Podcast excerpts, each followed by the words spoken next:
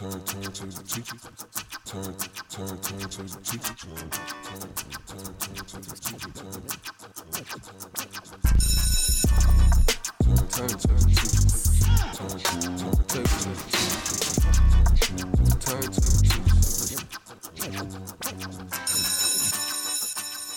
And welcome back. I'm Mike with the Turntable Teachers, and class is officially back in session. And we are back with another guest speaker episode, and I'm very excited to have our next guest in the series. We got DK coming in from Western Massachusetts, joining us today. And DK, thanks for joining us, man. How you doing? I'm doing great. Uh, this has been like a few months in the making for us. I've been wanting to get on this show for now, I think three months.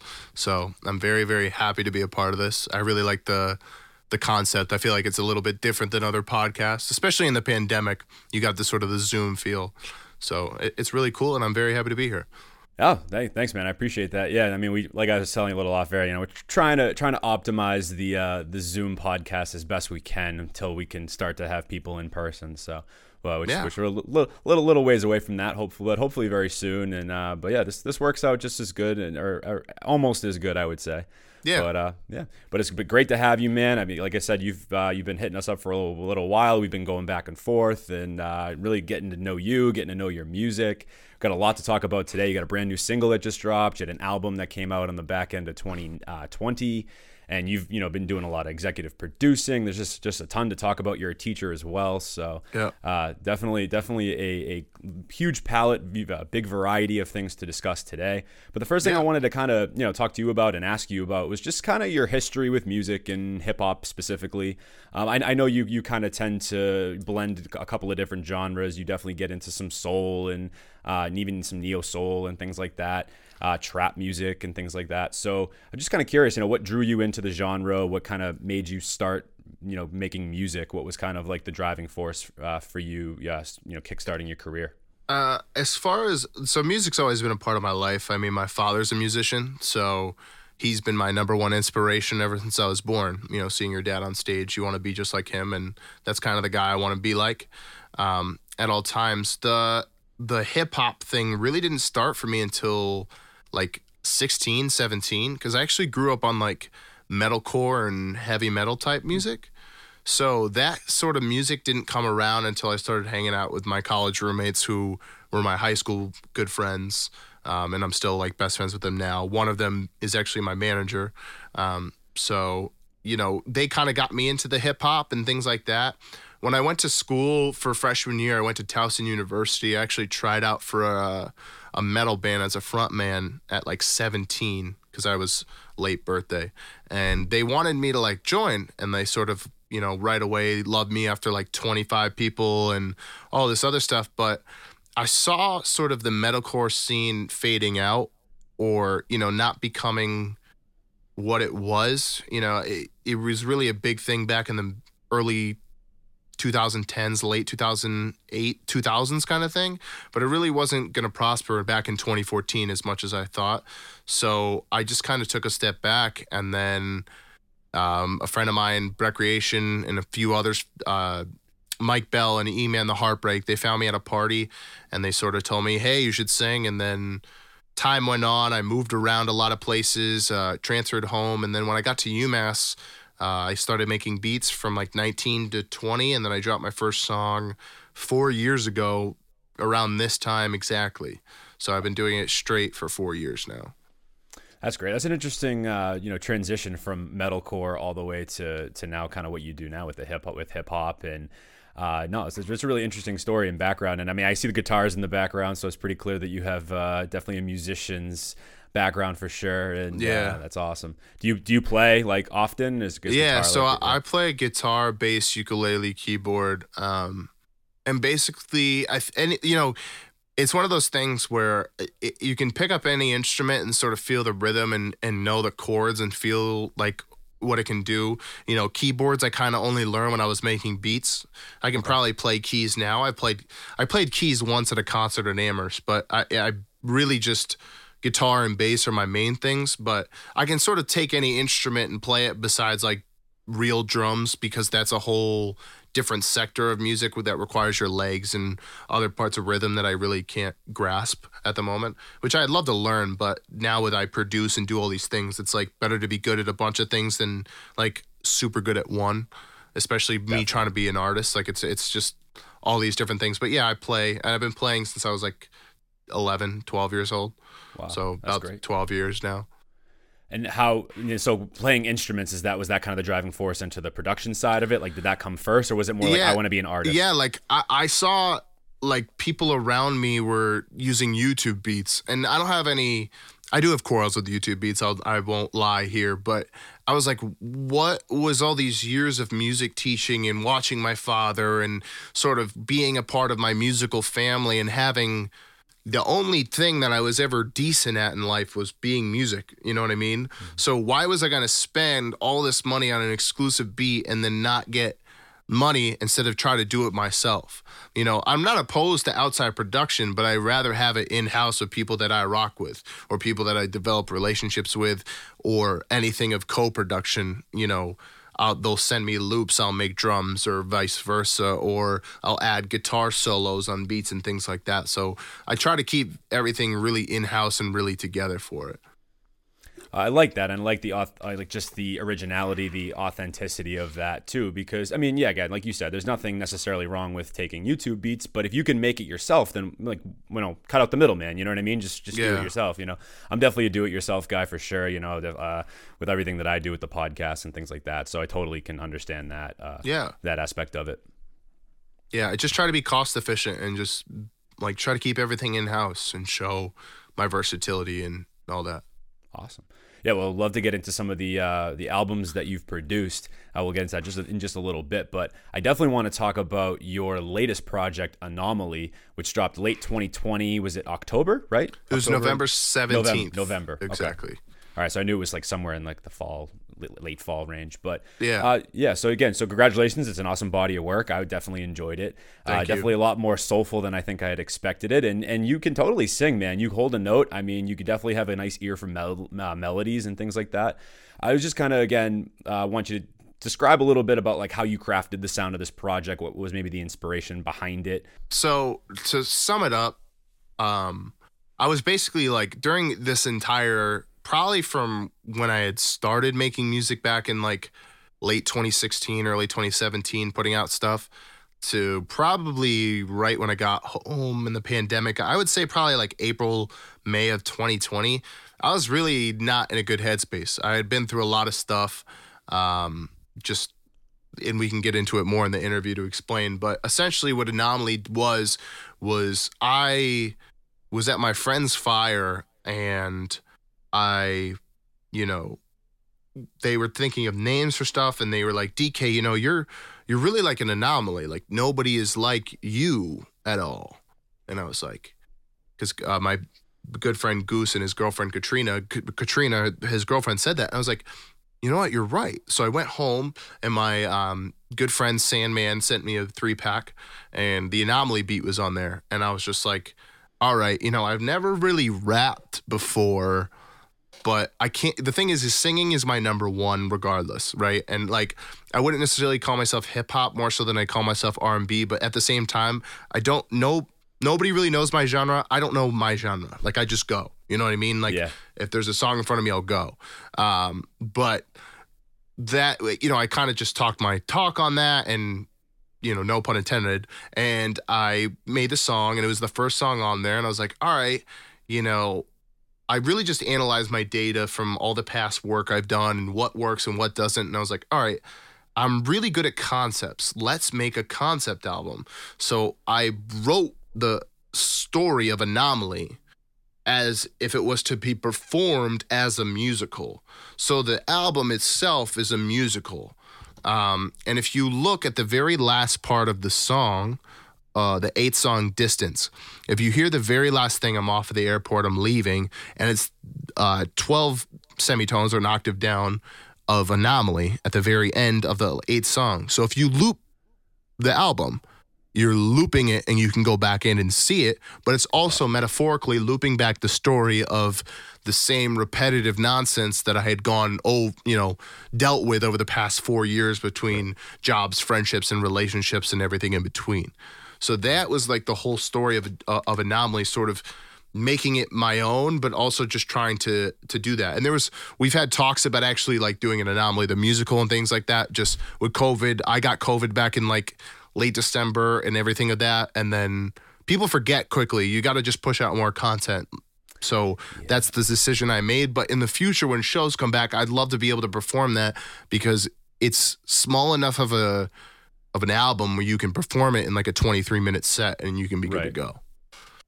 Right, yeah, and that's and that's the first music that I had heard from you. You actually, that's like the first project you had sent of my, uh, of yours to me, and I got just a feel for you. And, uh, and again, I just loved. I think your personality came out so much in that album, you know, just the eccentric nature of it.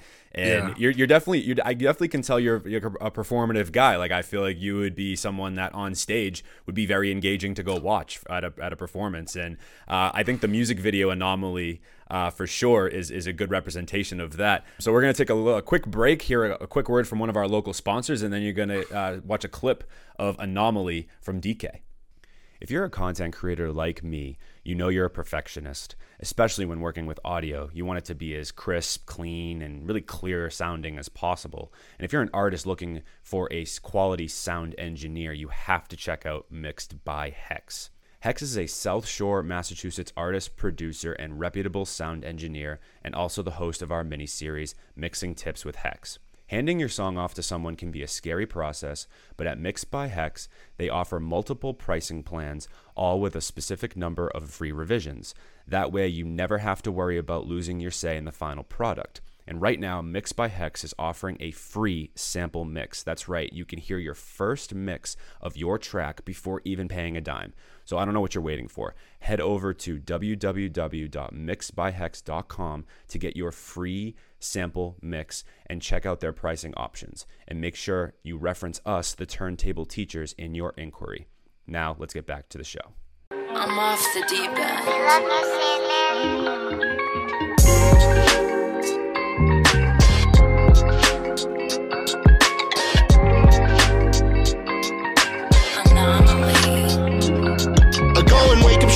Put on my clothes, then I'm out. I do the work and get my money, but my name's in your mouth. I sing and rap and make the beats, yeah, I'm the best one around. But I'm not gonna cry and look like I'm just fiending for clout. Yeah, I've seen so many people try to copy, yet they don't get me. They try to run off with my lyrics, thinking I don't see it. Yeah, I do. You're scheming, but your boys say that I'm reaching. I'm sick and tired of people, so I'm about to break the ceiling when it's back to you. Crying in the bathroom. Where's my money? You just took it and made it back too. But I don't wanna be sad or mad. Just want the world to know my name. Stay persistent and wait. Yeah, I'm an anomaly. You can't copy me. And that was Anomaly by DK and I definitely love that uh, that video. It's just it's again it's very quirky and eccentric, like I said, and I definitely got a lot of praise. I loved the video you did where uh, people were commenting on uh, on the video. Yeah, that was that was pretty funny. So if anyone wants to check that out, he, he basically uh, man's got a little uh, humor for himself as well. You know, can can can take a joke at himself. I liked that. I, I really appreciate that from you as an artist for sure. Kind of playing into the playing into the role and things like that. I'm a big bald dude that put a wig on on and was multiple different characters. Like I'm aware of, I'm I'm self-aware, you know. So as you know, and that's good. It, it's helpful as an artist for sure to you know be aware of yourself, but also yeah, and make jokes and things like that. I really really enjoy that yeah. that aspect of your of yourself and uh, you as an artist. And again, Anomaly, like I said, it definitely was stripped back, very uh, R&B, but also at the same time had some more pop eccentric songs. And then your newest track uh, that's actually just came out, Reality, which I am a huge fan of. I think it's your best song that I've heard of yours for sure. I definitely want you to break down that song because it's it's profound. It's it's I think it's really one of your biggest statements of your career. I mean, maybe I'm being a little too uh, you know, maybe I'm exaggerating that just a little bit, but uh, explain to me a little bit the, you know, the story behind this song and, and just the emotion that went into it. So I was actually, you know, every time I do an album, I get in this position where it's like, okay, what's next? And a lot of the times I can post, you know, I can do singles and, and drop singles. But the reality of it is, and that's the song of reality. It's it's that that doesn't work for me really unless I have a music video or something to convey an emotion behind it. You know, my EPs will do phenomenally and my albums will do phenomenally and my singles won't. And I don't know if that's because of the promotion or because they just like my concepts or whatever, but that's not the thing. So I was actually downstairs in my basement and my boy UV sent me uh, guitar loops and UV I've worked with his production. You know, I produce for other people, me and UV have, but me and UV never had our own song that I was comfortable enough to put out. And a big thing that I tell a lot of my friends, and especially a lot of the people that come through here from Western Mass, as far as, you know, artists, you know, actually in the studio or wherever, is I'm like, you have to be able to dig deep and dig to a point that's very uncomfortable in order to really feel your emotions and I would tell everybody that. And then I was like, mm, I don't know if I've actually done that myself.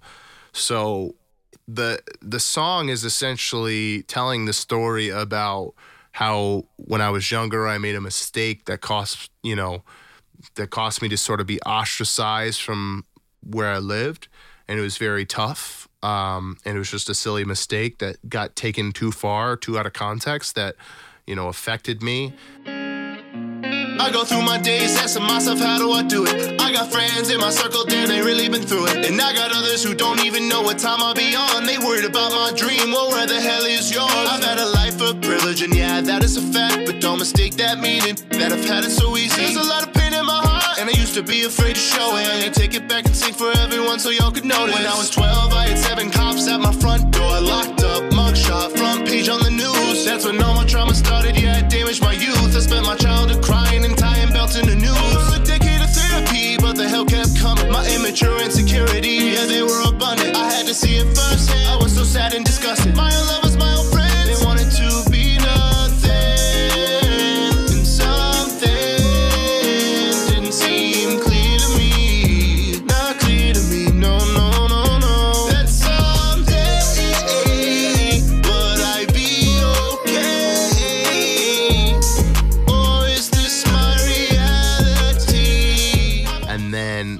trauma of you know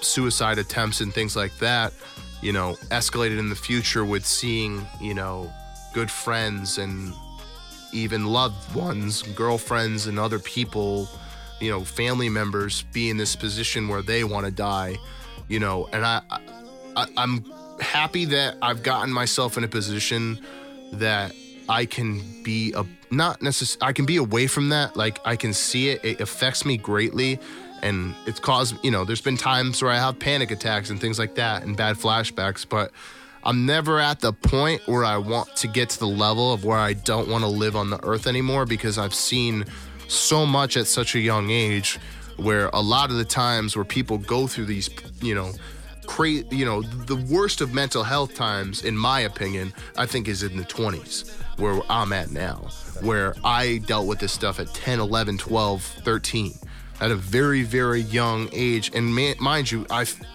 felt immature and i feel like immature you know back when I started music, like I, I just felt like I was always like a little behind as far as maturity goes, and that's just life. Um, but yeah, that that was something that I was just like, will it ever end? You know, people just use me. I'm in this position where people use me because I'm the guy that I'm the success story. You know, when I was 12 years old, when I when I said those, you know, when I was 12, I would seven cops at my front door, locked up, mugshot, front page on the news. Like at that time, I'm 24. 12 years ago, if I would have said I would have been on my eighth interview in like the anomaly press run, you know, of all these things that you've done and you've played. all- you 12 year old me would have been like, no, you would have been dead. So like that was something that it was like, you know, something I never spoke about. Really, you know, I've always mentioned other people or mentioned it like slyly in lyrics, but I never out, you know, upfront mentioned something. And so for me, this is something like, look, you, you know, after reality, you're gonna get the anomaly, eccentric, la la la, funny DK back. Like you'll get him back. I'm gonna be there because that worked for me. Like the anomaly album brought me a lot of success. And that sort of videos will continue to happen. But for me, reality is like that one single that I can drop that it's like, boom, done. You know, this is me. And if you want to ride with me now, like this is what you got to, this is how you have to see me. Like you got to know that everything I do is a part of the DK, you know, act. You know, it's me, but it's it's an entertainment business and I'm an entertainer. So this is th- that's the best way I think I can describe it. It's like here's my statement, you know, I know now in my head that I'm to make it and I told myself that every day and this is all the stuff I've been through to get to the point where I'm at now. So first, I just want to I think, commend you, but also thank you for the transparency and explaining that, and to our listeners, your your fans, of course, that are tuning into this episode.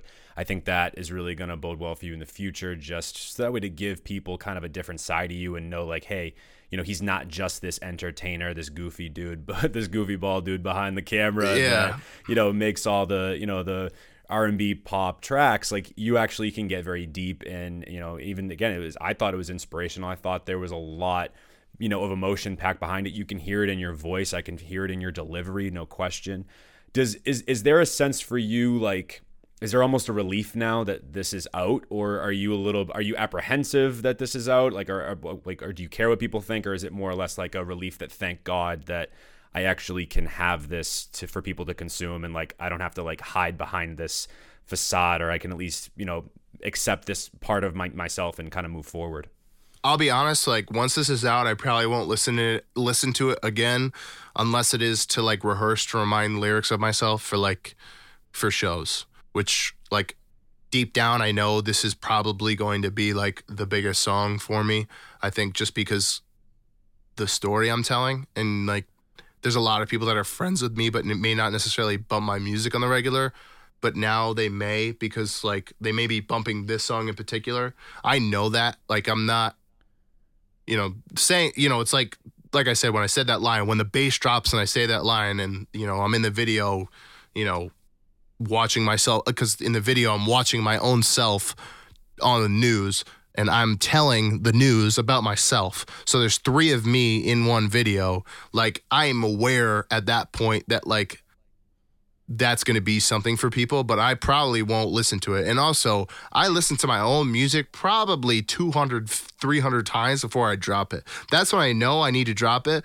But after that, I'm sick of my own stuff. So I don't like bump, I don't bump me. Like I'm always like on the next thing of what I can do. And I'll bump myself from time to time, being like, okay, I wish I did this mix this different or whatever, but I don't really listen to my music post release. And this one, especially because it's just going to make me cringe. But I know I'm going to have to speak about it too. Yeah, no, I mean, again, now that it's out there, you know, there, I think, you know, obviously you're going to have questions surrounding it, and uh, uh, but at the same time, though, it's guess again, like I said, it might be uh, something that is almost therapeutic for you in a way because I feel like a lot of people with their art and specifically artists that are mu- like musicians, I mean, they, they put a lot of their trauma, their pain into music. It's just what just what we do as human beings, right?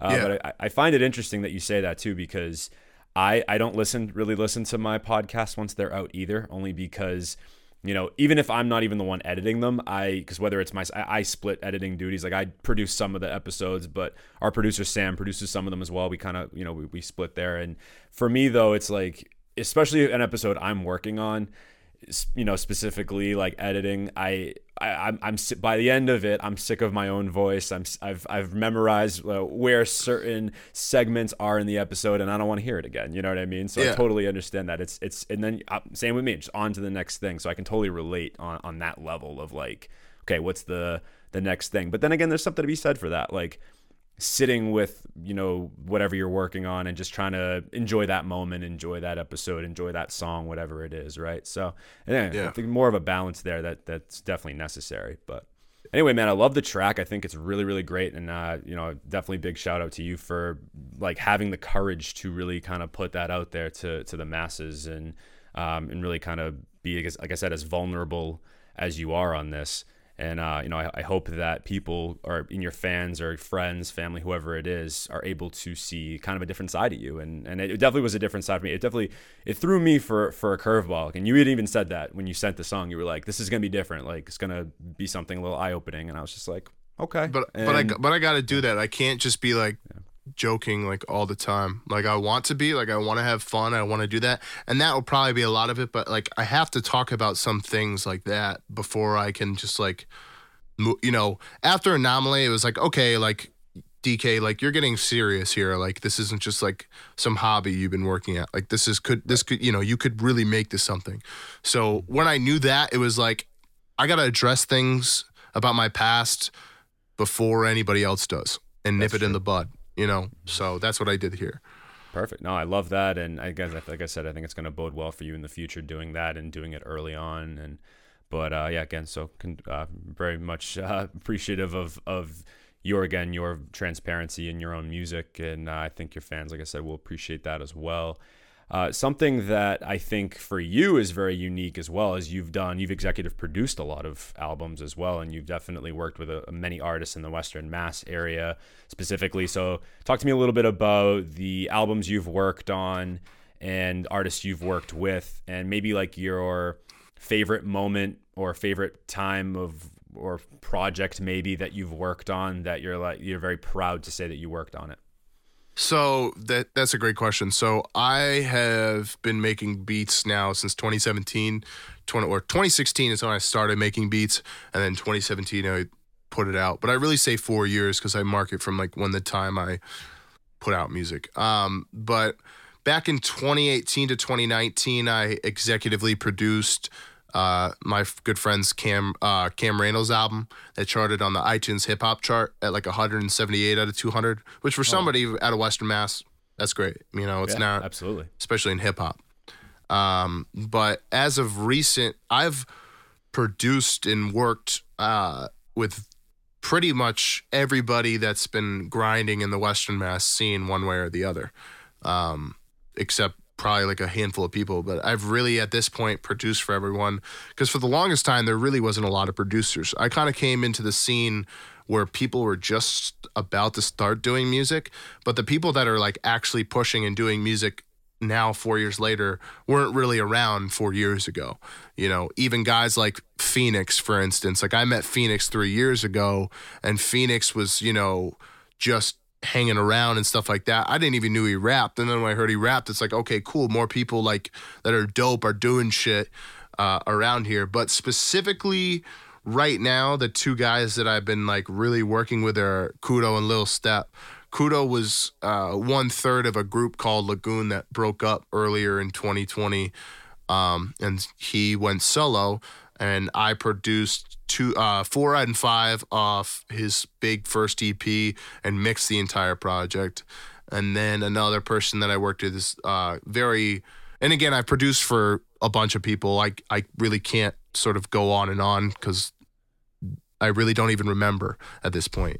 Um, but I produced, executively produced uh, Little Steps album, and I produced, co- I produced four, five, and seven, and the structure of the album and everything like that was, you know, my, you know, the idea of relativity was based off a 1953 M.C. Escher painting that I um, remembered from back in the day in history class, and sort of the whole structure of the album was sort of where I came from and sort of took everything that I've learned over the years, especially with Anomaly. And I was like, all right, you know, this is your debut album. You need to make it short. You need to make it with different emotions um, and have it sort of tell a story in and of itself.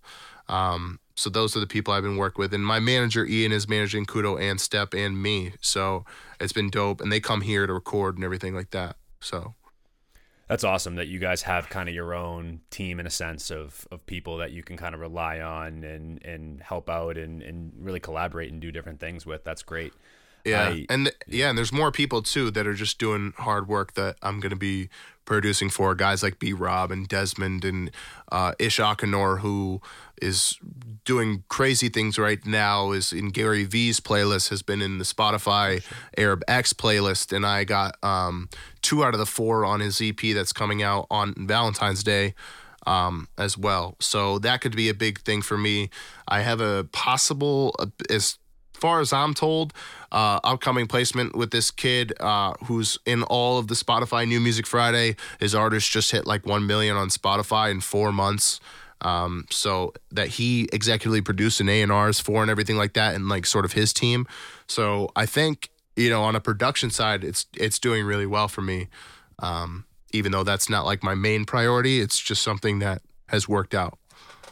That's great. No, I was got actually that was one of my questions, but you kind of already answered it. Like in terms of like, you do you see yourself as an artist first, then producer, then engineer, or is there, or is there like what is the kind of the hierarchy for you? Since you kind of For me, it's artist first. Like I love on the I'm I'm in my opinion, I'm too much of a performative guy, like you said. I got too much energy on stage, and I feel like as far as like a live singer, like I can really go. Like I have a really, really deep, powerful voice and a good range that I can really go and perform. And I've been performing for years now, and where more people have practice, I have more practice on stage than a lot of other people because of the things that I've done, musicals, covers at UMass to make money for years and years, and then shows. Um, but yeah, artist is the number one thing. However, producing you know, gets my name out there and engineering makes me money. So that's where I sort of see it. You know, I don't charge my guys, you know, anybody who comes in, I don't really charge much. And I really don't charge much for beats except DistroKid splits because at the end of the day, it's like there's a lot of producers out there that charge a hundred, you know, for a lease or two, 500 for an exclusive. That's fine and all, but people really don't have that money. But what if you had 20 DistroKid splits with 25%, 50% songs on there and they each get a thousand plays. Like that's however much a month coming to your bank account. I can make a beat in 10 minutes, honestly. Like I made Bad Guy in 17 minutes. Like I counted. Like I made the whole beat in 17 minutes, mix, master, and everything. So what's that like really like that much time? No, like I'm not gonna do that. I'm gonna be choosy of who I work with, yes, but I'm not gonna like charge up the ass for it because I want to be the number one artist on the planet and that in my head I try to be that every day. You know, that's not me being cocky, it's just the mentality that I try to go at with my work ethic.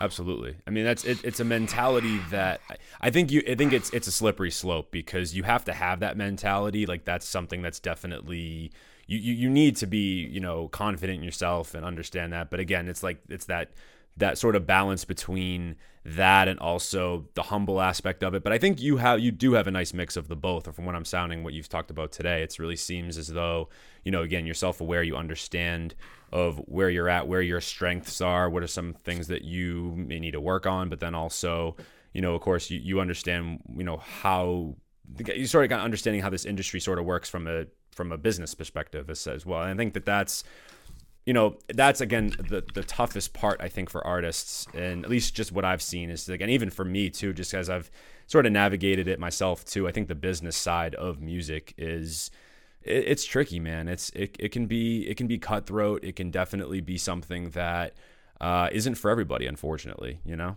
so Yeah. it's all about what what kind of attitude and mentality you're going to bring into into the fold. You know, so Yeah, definitely. yeah. I mean, uh, so you you mentioned that you uh, used to be in musicals. Is is that like a, was that like a high school thing? Were you in musicals in college, or were you just something that you kind of just were like just kind of finding roles to to be in theater? So I always like love singing and like I'm I'm like 6'4", 260, right? I look like I should be a defensive end. My grandfather uh, started all three years until he got a knee injury in his senior year at Clemson. So Oh, wow. you know that right there should have athleticism in my blood, but reality is is that that's just not the case. I'm a clumsy I'm a clumsy dude, and I'm not athletic, and I'm not really good at anything other than that. So musicals was like the thing to do because I was always singing and had a good voice.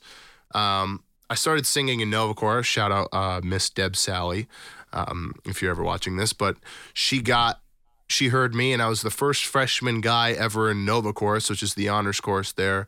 And they threw me in musicals. So they threw me in um, Seussical the musical I was in, and I played uh, Mr. Mayor. I was f- I was five eight and about the same weight I am now, playing in a yellow costume with like blue makeup on my face and everything like that.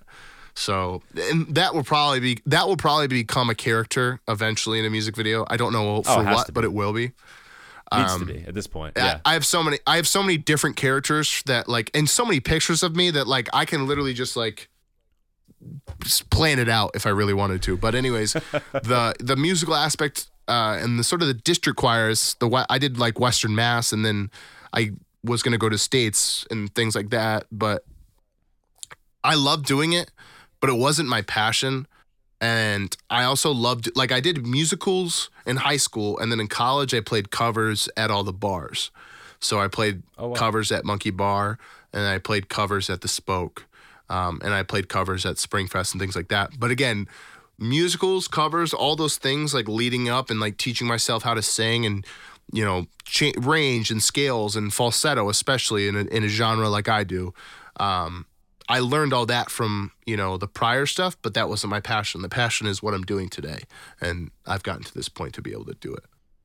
That's fantastic, man. And like, Ed, well, everything kind of you know happens that way too. I mean, even for me specifically, like I in high school did a lot of film and uh, film production and editing and things like that, and that's like that was a passion of mine in high school, and it's something that I really wanted to pursue. And then just just circumstantially, like with my situation at home, like I needed to do something a little that was a little more stable, so I chose teaching. And I mean, I love teaching for sure, but it's it's it's a great thing for me, and, and I thoroughly enjoy it. It's it's very rewarding, and it has its has its perks, no doubt about it. But yeah, no, I definitely am. Like I said, the the film editing and the podcast, like this is this is my passion. This is this thing is my baby. So I totally understand like that. You know, but again, that's my, my point of this like little soliloquy here is you know, I think those things that, you know, innately happen for a reason when you're a little younger. And if you kind of continue on that path, it can lead you down a place you maybe didn't think you you would go, but now it's almost at, on the flip side of that. It's like maybe I don't see myself doing anything else, you know? Yeah, So- and I don't really see myself doing anything else, and that's how I have to go. You know, you look at all the greats, and it's like, yeah, there was nothing else. It was only music. Like that's how I operate, and I sometimes have regrets about not doing music like at a younger age. Like I wish I was making beats and doing stuff at like 16, 17, uh, and doing that. But at the same time, I look back and I'm like, you wouldn't have known the people you wouldn't have known if you didn't, Right. you know,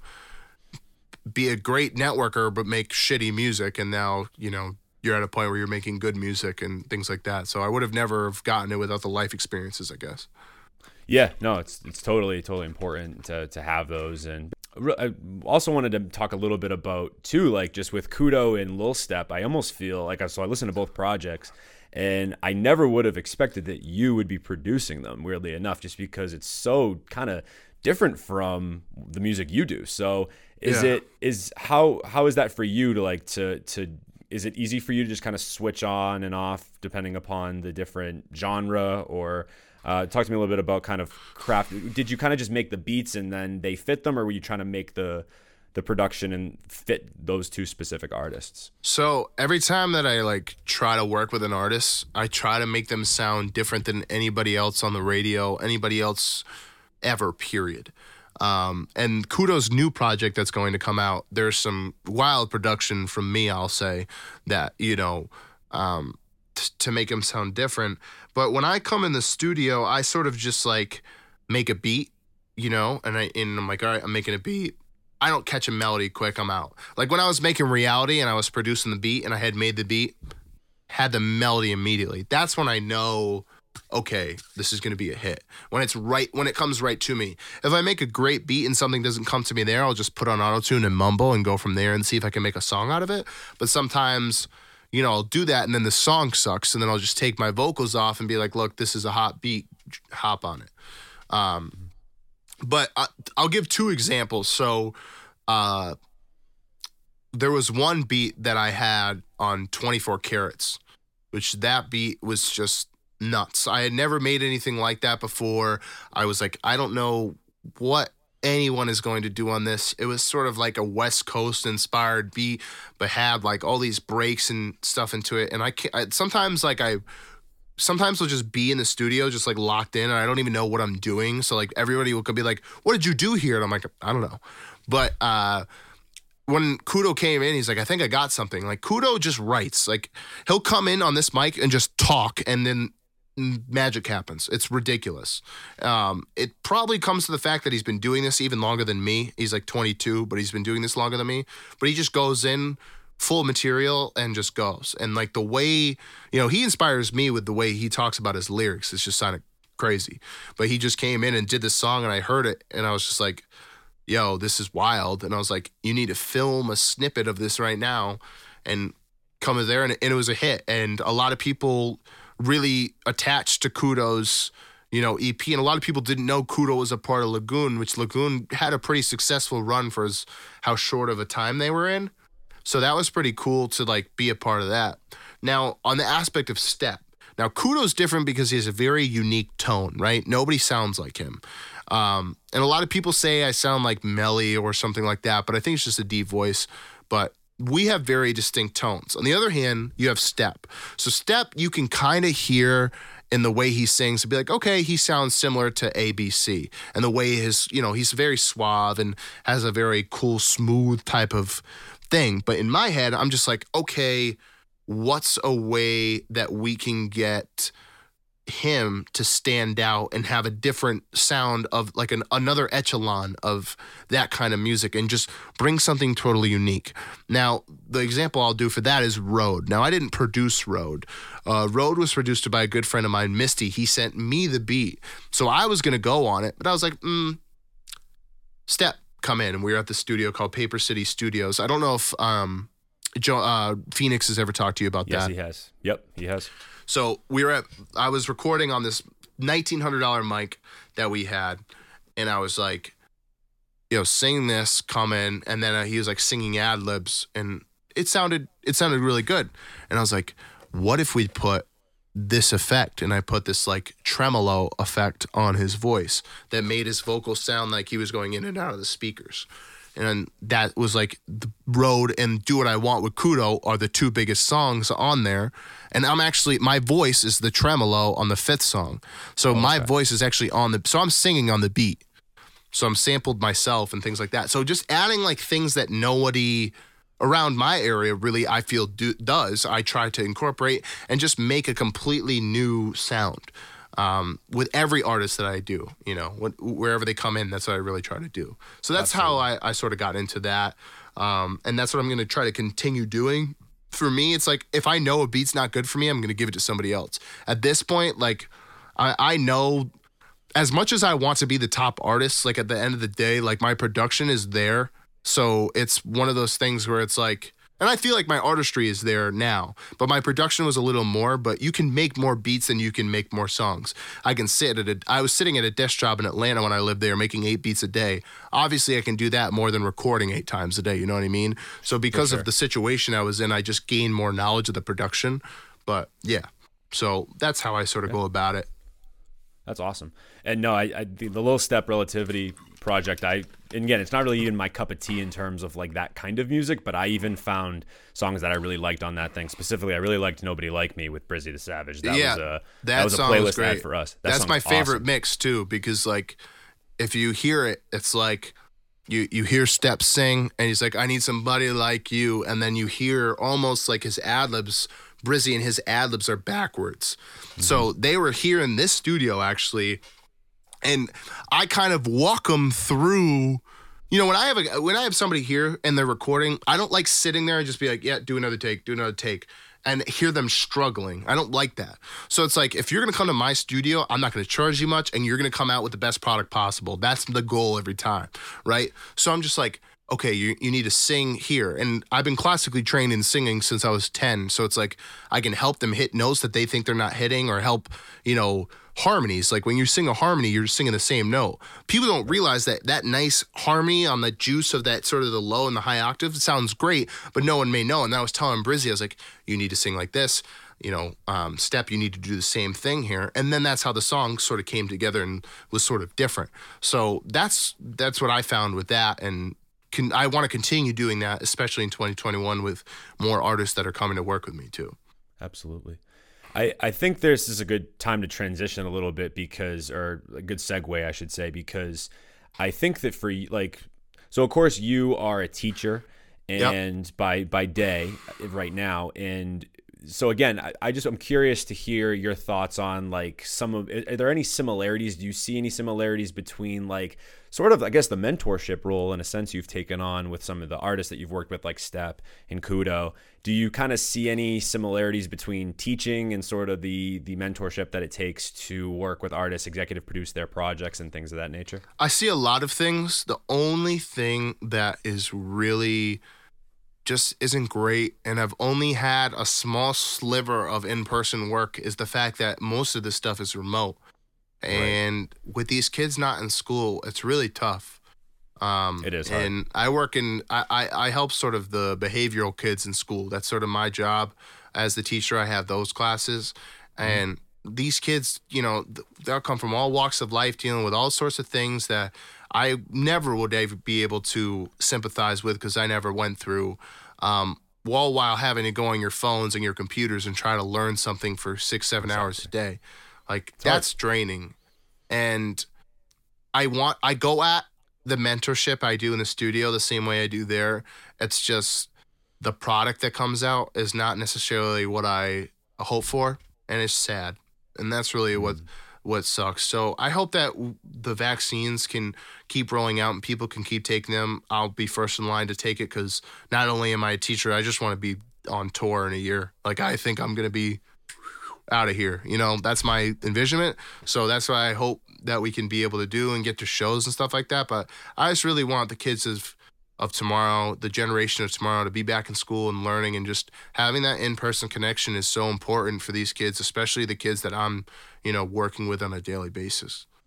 Well, yeah, th- those kids, especially the ones that really need those extra services, they're the ones that, I mean, again, I think every kid right now, ath- student athlete, they're all missing out on a lot of different things. And it's, and it's sad. You know what I mean? Like, picture missing out on your complete senior year of high school. You know what I mean? Like, look back to those moments and, being remote through them. It's it's hard and it's hard for teachers as well. I mean it's hard to keep the engagement on a screen. I mean it's just it's just this is reality of the situation. But you know at the same on the breath too it's like you know can we still try to make some kind of connection with them? And that's and that's the goal obviously. And and but yeah you're right. Like it is that much easier to do it in person. You seems like i don't know you seem like somebody that would be a lot more like just the energy in person maybe it's a little bit more Yeah, motivational and you know the thing that i'm grateful for is i really got put in this position with no prior like my mother is a principal but like Okay. she's not the principal of the school that i am working at but she helped me get the job and i i moved back from atlanta and was sort of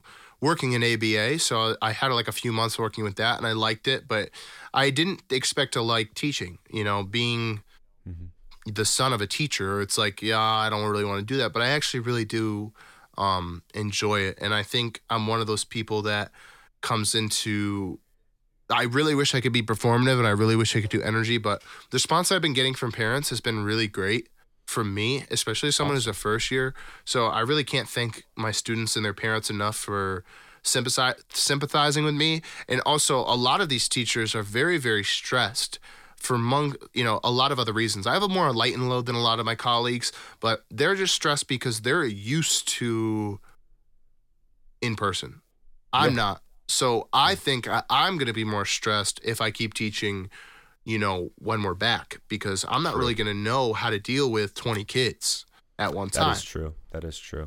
Yeah, no, you're right because the the transition this year to, you know, essentially saying like trying to transition all of your materials, all the ways in which that you teach like at certain strategies like again, like any kind of group work or like I'm a big guy, I love Socratic seminars. That's like one of my big things since I teach English. I love doing those and, and I think that it helps some of the kids that you know, aren't as strong of writers or aren't as confident as writers, but they speak very well. Like it kind of gives them an opportunity to, in class, have that. And, and again, that that that gets lost, and it's hard on a screen. And the other thing too with with the Zoom or you know Google Meet, whatever the heck you're using, but you know, some kids don't necessarily want their teacher or you know whoever into their like bedroom. You know what I mean? Or maybe the you know the pe- the home situation isn't ideal for you know, their siblings and their parents to all be working from home and that can be another like anxiety yeah the turning on the cameras battle has been probably like the hardest thing that i've had to deal with and unfortunately i've given up uh, you know and i think the peers have you know administration has too. What can you do? It's like how many battles can you fight? We're just trying to get these kids to pass. I, exactly. I like if you're passing and you don't have your cameras off then like i really don't care at this point you know? Mm. i just want you to succeed Agreed. I agree. I, I think the that it, it's a tough situation because obviously you want to see them. Like it's hard, even for me. Like I, I, same thing. Like if I have a screen full of just little, you know, thumbnails, it's like yeah, it's yeah, it kind of sucks. But at the same time, like you you referenced this a little earlier, it's like we don't really know what our students go through on a daily basis, right? And depending upon where you teach, like I used to teach in the city in Boston, so I right outside the city, so I had that perspective of like, you know, like just different things that they go through on a daily basis and and you know some of these kids going right to work right after school. They're working till late they're working late hours just to you know some of these kids going home not having heat during the winter like just just crazy crazy. Coming back even the school I would teach at um, years ago kids were coming back for dinner.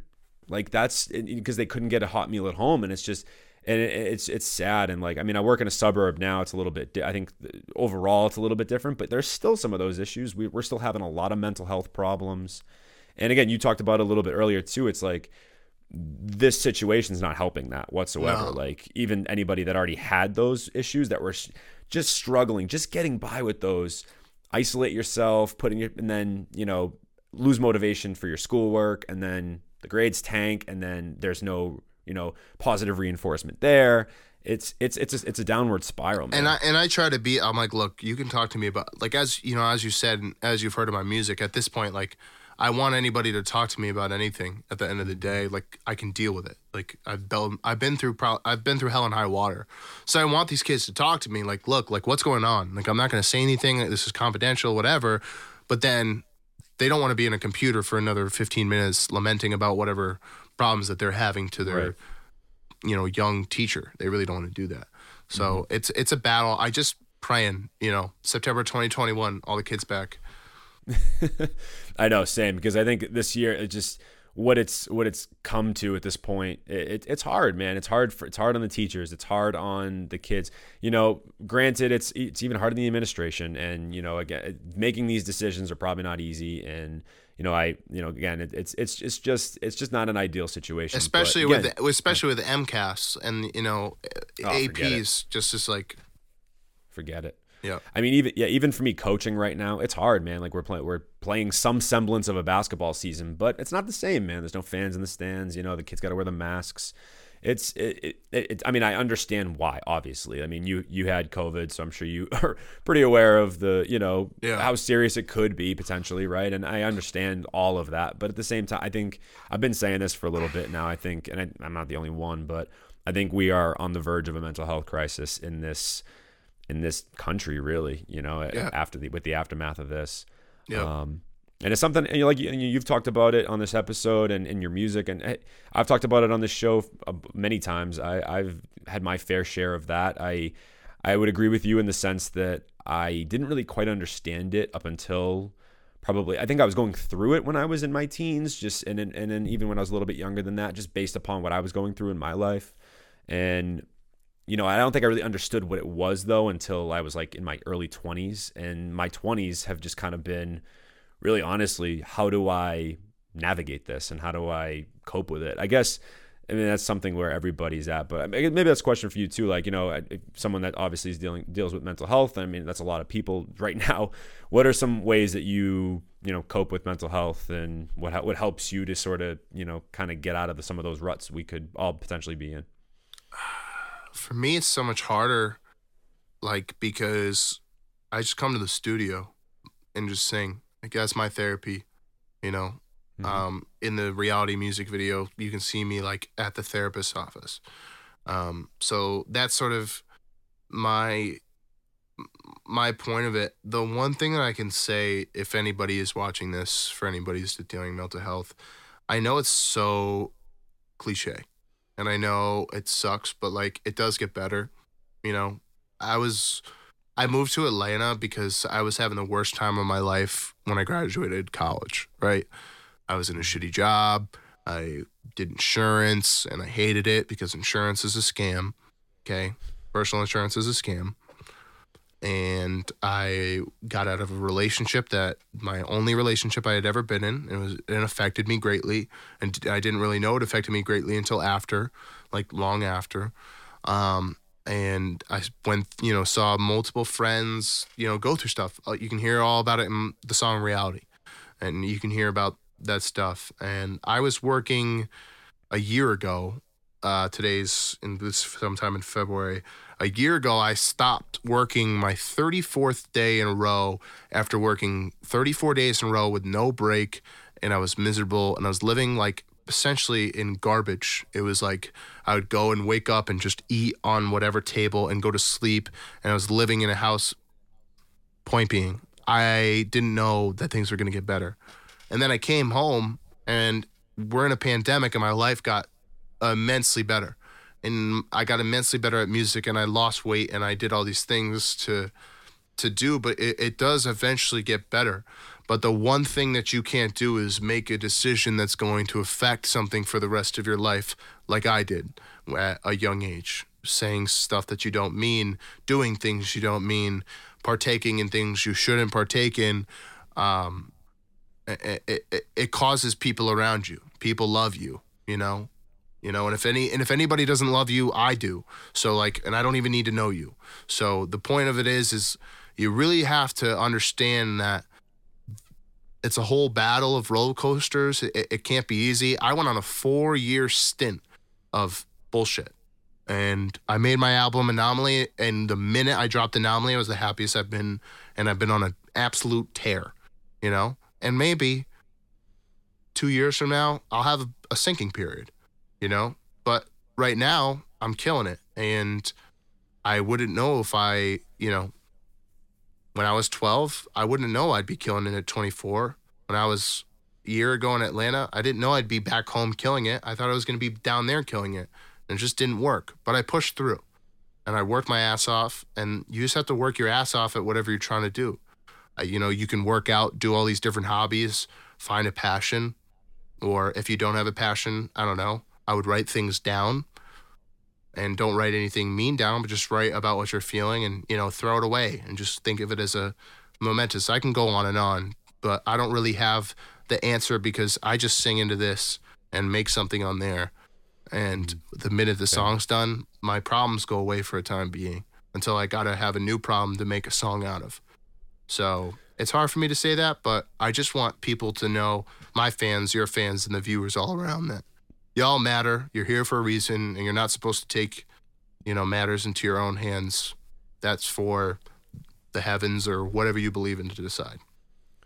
I think that's incredibly, incredibly well said. Thank you so much for that. And and I think again, it's just something that we all need to hear right now. And that yeah, like you know, people do care about you. If you don't think someone does, some someone out there definitely does. And you know, get the help that you think you need if you think you need it. You know, I mean, I again just to share a little bit too. Like I was in a similar position when I was in college. I was very overweight. Um, you know, I stopped playing basketball. Basketball is my life as growing up as a kid, uh, high school, college, even early college years. Stopped playing playing in college and you know just just put on a, a, you know pound pounds and I was just you know I was drinking all the time. I was eating like crap. I just wasn't happy. My sleep schedule was off and I was just miserable. I was really really just you know going through it and having these panic attacks weekly. Like it was just it was horrible. And until I finally told myself that I needed to right the ship, I you know I got the help I needed. I saw started you know seeing a therapist, and I think that you know things like that i think they're so taboo now i don't think they're as taboo as they were maybe five ten years ago but you know i think it's starting to become a little more mainstream and like accept socially acceptable where it's like yeah i see a therapist like so friggin' what i think there's immense value in that just because there's somebody out there that you know doesn't have a bias to your life and that's trying to give you just unbiased perspective and, It's and that whole hour is about you. Yeah yeah. And i think for you in, in a sense you have you have your music where you can kind of channel all that into it and that microphone is unbiased right? It's going to take whatever you say in no matter what. So Yeah. you know. And I've been, you know, I've there's been times, I mean, I had a traumatic event uh happen to me when I was 20 that caused that triggered the trauma from my childhood. I'll just put put it that way as I almost I almost didn't survive, put it that way. I was in a bad position. I didn't do anything to myself, but I won't get into it too much, but um, I saw a therapist again, you know, one time. Like even if it's one time, I was on the, I was on my phone, with my boy, and he, like so many of his friends died. You know, I live in a, you know, I live in the suburbs. I have a really privileged life. Like my parents are happily married. They've been together for 30 years. I have a great sister. You know, I have a great friends. I have a roof over my head at 24. I can live in my parent. You know, this is my parents made me this basement got new carpets, the TV, everything for me to run a business and not have to pay rent. You know, but there's people in situations that don't have that. That have to go out into the streets and sell whatever they got to sell to make the money that they got to make, and um, that can get you in bad positions. I was telling my boy, uh, a few of his friends passed away from sort of violence and things like that, and other related things, and he he was just like, I don't know what to do. I can't deal with this. And I was like, you just need to go to a therapist, man, like once. You know, like I can sit here and have a conversation as if I'm a therapist to you, but like that's not going to have a, a much of effect, you know, as someone with a PhD that can really pick your brain that's unbiased because I know you. So there's some bias. These people don't know you and they're paid not to know you. They're paid to know the man that walks in the door, the woman that walks, the person that walks in the door, and the person that walks out. Hopefully, they can change their lives for the better or for the mm-hmm. time being and give them the coping mechanisms to survive in life. Well, that's the big thing, right? The coping mechanisms. I mean, like that's again, it's just it for like you know eating the right way, just having a proper, some type of a proper workout reg- regimen, or whether it's just something sim- like simple like stretching every day. Like I, my my lifestyle is kind of crazy right now, and I don't have a ton of time to work out lately, like just with basketball, school, this podcast. But one thing I do make a lot of time for every day is to stretch and just meditate, really. And that's been, and, and then honestly, too, the weird, weirdly enough, what's been helping me the last, I'd say, couple of weeks, or I would, uh, roughly, is I've been trying to get better about reading every night, even if it's just a chapter of a book, like, and whatever it is, whether it's, you know, a book on, like right now I'm reading Born a Crime by Trevor Noah, and that's really been interesting for me to, to read. But like, I love whether it's a Trevor. He's novel. Oh, he's great. He's great. I Yeah. love him. Him and uh, I love um, Hasan Minhaj too. His uh, his Oh, old, yep. He's Yep. fantastic. The Patriot Act, all that. Those guys are great. But it just in, in things like that, like just just anything that can kind of help spur, you know, you know your you know creative mind or just kind of get deeper into you know your thoughts and just just just to kind of put yourself a little bit at ease. Like i mean i weirdly enough like meditating's hard. It's something that takes a lot of practice. Like i've had to practice it. I'm definitely not a master at it by any stretch but it, it's very helpful i think when i'm able to do get into that you know that headspace and and do it. So again whatever that is for you right? And i mean i'm not you know obviously we're not uh we don't have PhDs in this either. It's not like we we have all the answers, of course. And I didn't mean to ask you the question as if to say that you know you had all the answers or I did. Oh no, I'm not saying that. I'm feel, feel No. free to give my advice, but also feel free to get professional help because I'm not a professional. absolutely. No, no, me neither. But yeah, I guess the whole point of this is just yeah, seek the help if you need it, but also at the same time, like you know, find the things that give you fulfillment, things that put you at ease. Surround yourself with the people that yeah, just really are going to uplift you rather than than bring you down. And I again, I, I just again want to commend you because it seems as though you've found that circle, you've found those people in your life that have kind of put you on this path to stability, which is now leading to the success that it is. Mm-hmm. And really, I think you know out of all this i think you know you've funneled it into your music and that's and that's really the most important thing so guys make sure you go stream reality i think it'll give everybody a really great perspective uh, you know regardless of whether you've been through we're going to link that obviously in the description with the music video as well we got anomaly also linked in the description too you heard a snippet from the music video you heard a snippet earlier from reality so make sure you go run those streams up for sure for DK. Show this man some love. And obviously, check out Lil Steps Relativity Project as well as Kudo's latest album as well. Make sure you guys go check all those out, stream them. They're out on all streaming platforms.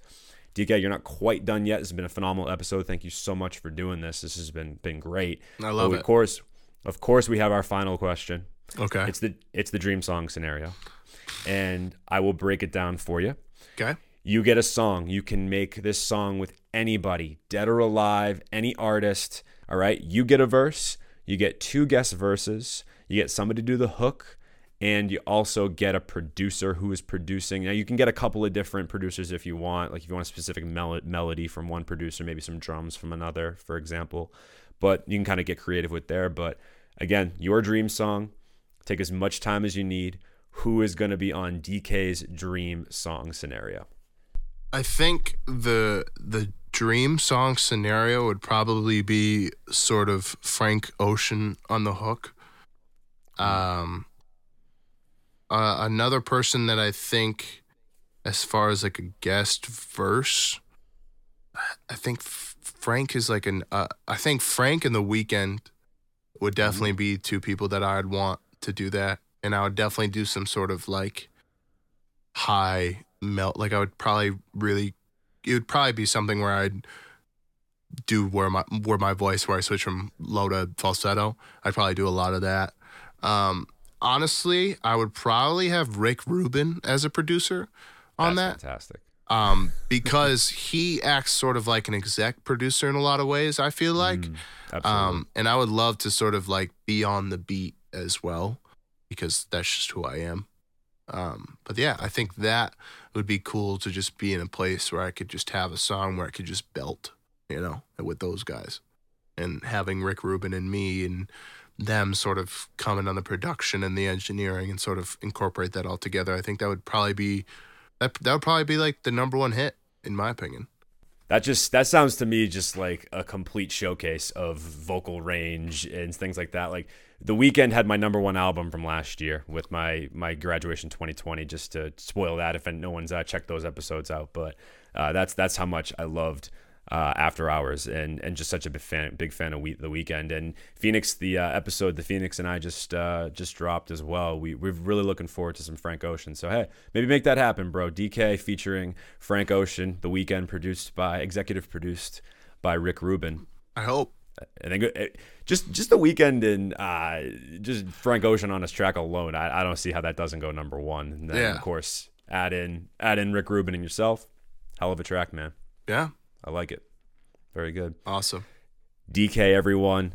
Thank you so much for being here, DK. This was a really fantastic episode. Thanks so much for coming through. You are officially a Turntable Teachers alumni. And uh, let the people know where they can find you, socials, all that stuff. Plug away. So you can find me on Twitter and Instagram at at underscore D with one, two, three, four, five Ks at the end on Twitter and Instagram. You can find me at facebook.com slash DK Music 413 on TikTok at DK Music 413. You can also find me at soundcloud.com slash DK Music 413 and you can find me on YouTube under DK Music. I would search DK Music Anomaly or DK Music Reality if you're trying to find uh, the string of YouTube videos. That's probably the best for you. And that is all my socials. And for all inquiries, you can hit up uh, at IC Will Management and IC Williamson on Instagram and Twitter for all inquiries. Love it, man. And again, we'll link everything else too in the description for sure. So make sure you guys go run up Anomaly, Reality, and everything that DK is working on. And we will be definitely plugging away whatever else you got coming in the works for 21 and beyond, DK. So thank you so much for being here, man. This was a great episode. And of course, if you're a fan of DK just coming on to us for the first time, give us a follow at Turntable Teachers on Instagram. Check out our website, www.turntableteachers.com. Got a lot of new, interesting, and very cool blogs that are going to be coming up there in the in the very near future, and that just came out as well. Uh, be on the lookout for potentially a merch giveaway in the very very near future. And of course, make sure you subscribe to our podcast streaming services or our YouTube or both. Both would be great too. But wherever you listen to podcasts, or if you uh, you listen, or if you watch the podcast on YouTube, be sure to smash that subscribe button. DK, once again, thank you so much for an incredible episode, and uh, we look forward to talk, checking in with you again very soon. Awesome. And without further ado, I am Mike. This is DK with the Turntable Teachers, and class is officially dismissed. Turn, turn, turn,